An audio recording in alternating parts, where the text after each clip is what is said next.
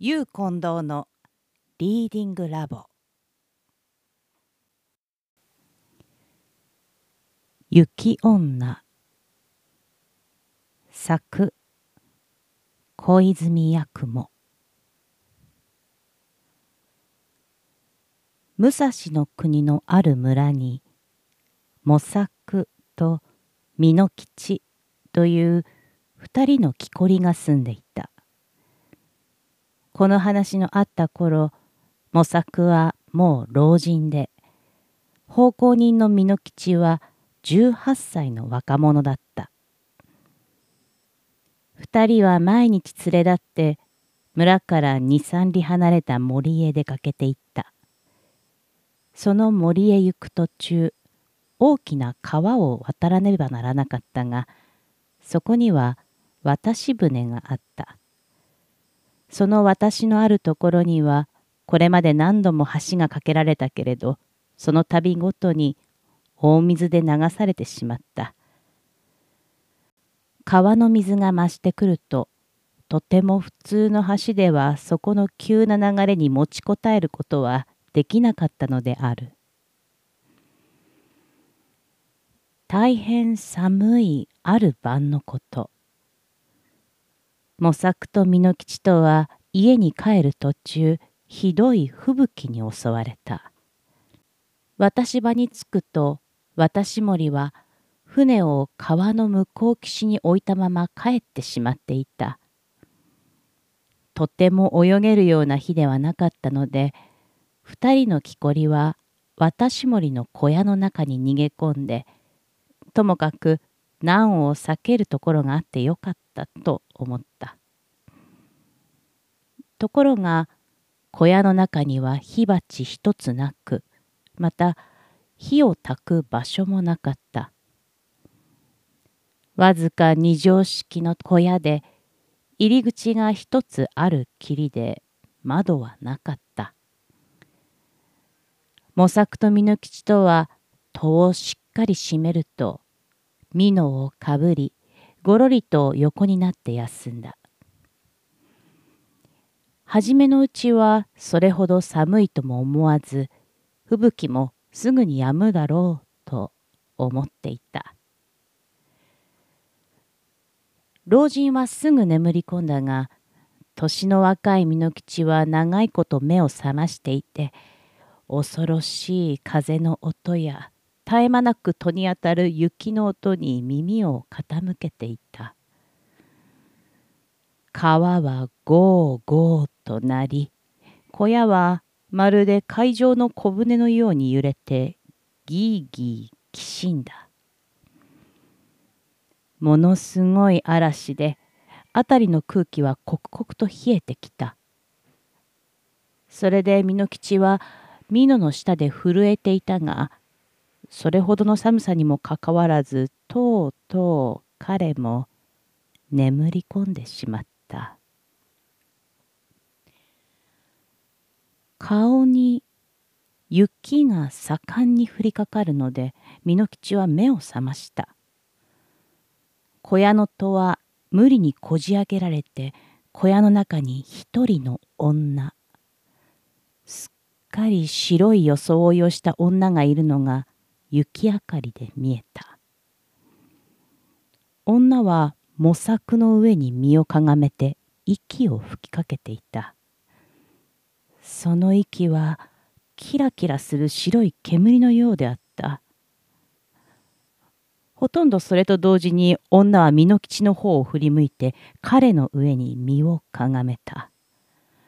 美濃吉は声を立てようとしたが少しも声が出なかった。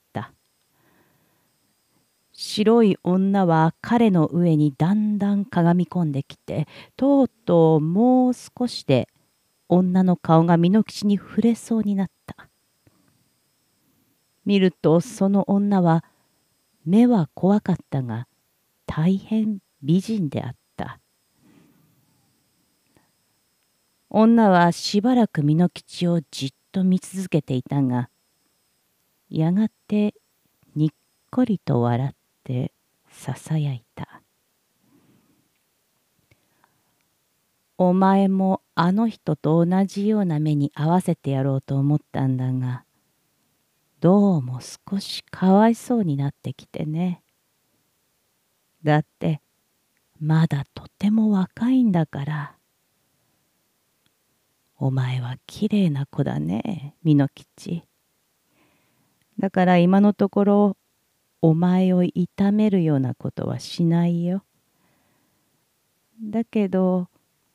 お前がもし誰かにたとえお前の母親にでも今夜見たことを話そうものならちゃんと私にわかるのだからその時はお前を殺してしまうからね私の言ったことをよく覚えておいで。こう言うと女はくるりと向こうを向いて戸口から出て行った。すると三代吉は身動きができるようになった。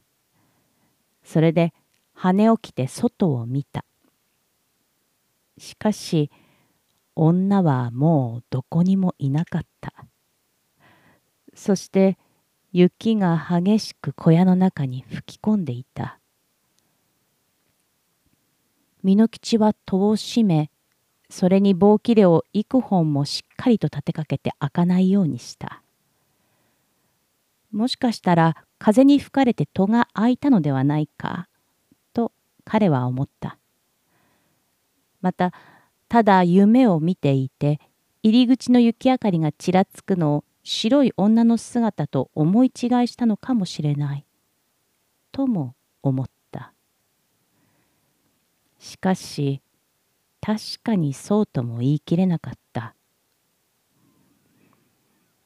美濃吉は模索に声をかけてみたが老人が返事をしないのでぎょっとした暗がりに手を差し伸ばして模索の顔に触ってみるとまるで氷のように冷たかった模索は硬くなって死んでいた夜明けまでには嵐はもう止んでいた。日が出てから少し後に私森が小屋へ戻ってみると凍え死んだ模索のそばに美濃吉が気を失って倒れていた。美濃吉は手早く解放されて間もなく正気に帰った。がその恐ろしい一夜の寒さが身にこたえて長い間床についていた。彼は模索老人が死んだのにもひどく驚いたが白い女の幻のことについては一言も言わなかった再び体が良くなると美濃吉はすぐまた元の家業を始めた。毎朝一人で森へ行き日暮れに薪の束を持って家に帰ると母親が手伝ってそれを売ってくれた。翌年の冬のある夕暮れのことであった。美濃吉が家に帰る途中たまたま同じ道を歩いてゆく一人の娘に追いついた。背の高いほっそりした大変器量の良い娘で美濃吉が挨拶するとまるで小鳥の歌のように快い声で答えた。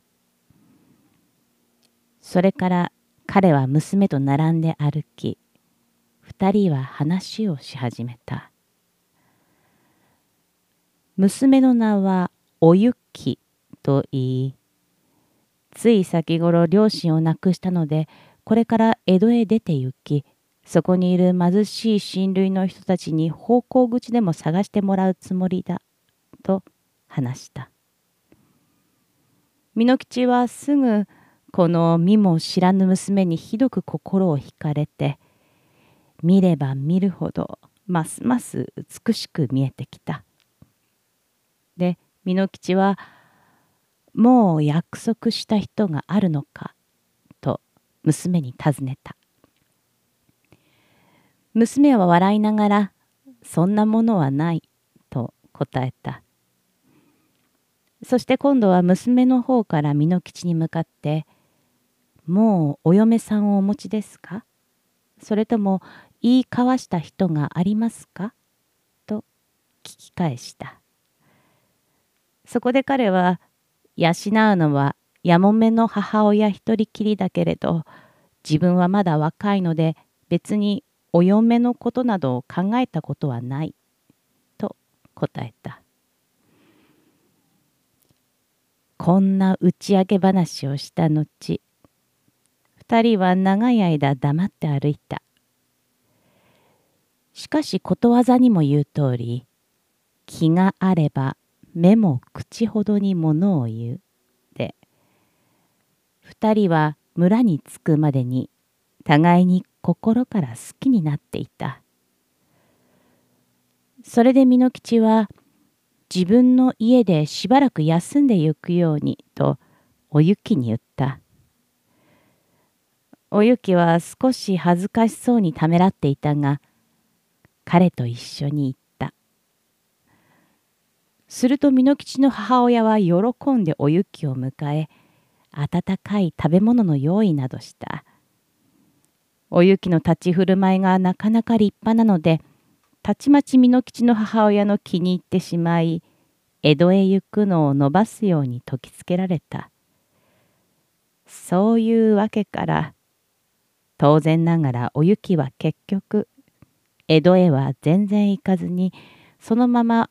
お嫁としてこの家にとどまったのである。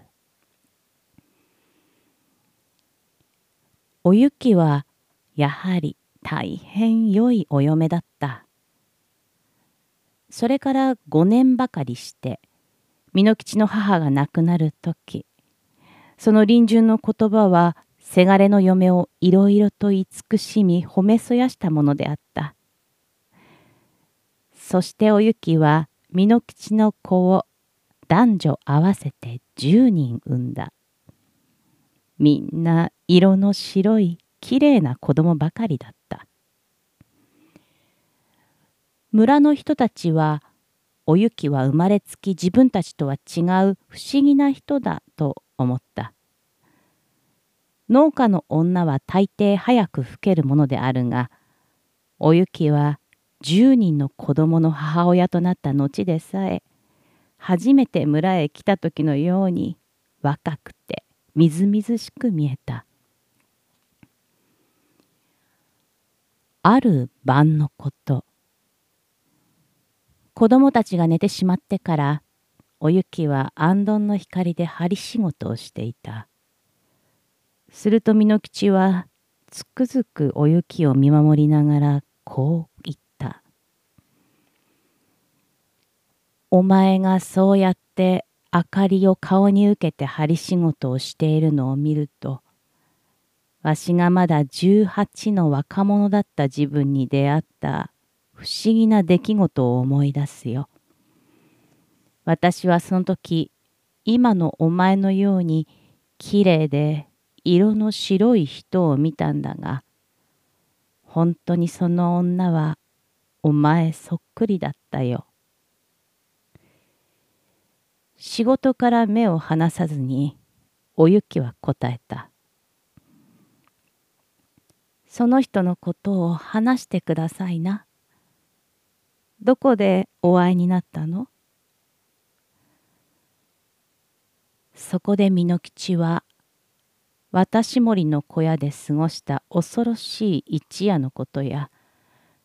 にっこりしてささやきながら自分の上に身をかがめた白い女のことや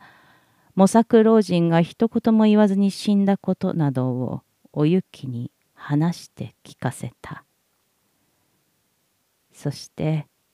彼はこう言った。夢にもうつつにもお前のように美しい女を見たのはその時きりだよ。無論その女は人間じゃなかったんだ。で、わしはその女が怖かった。ひどく怖かった。が、しかしえらく色の白い女だったよ。実際わしが見たのは夢だったのかそれともまた雪女だったのかいまだにはっきりわからんのだが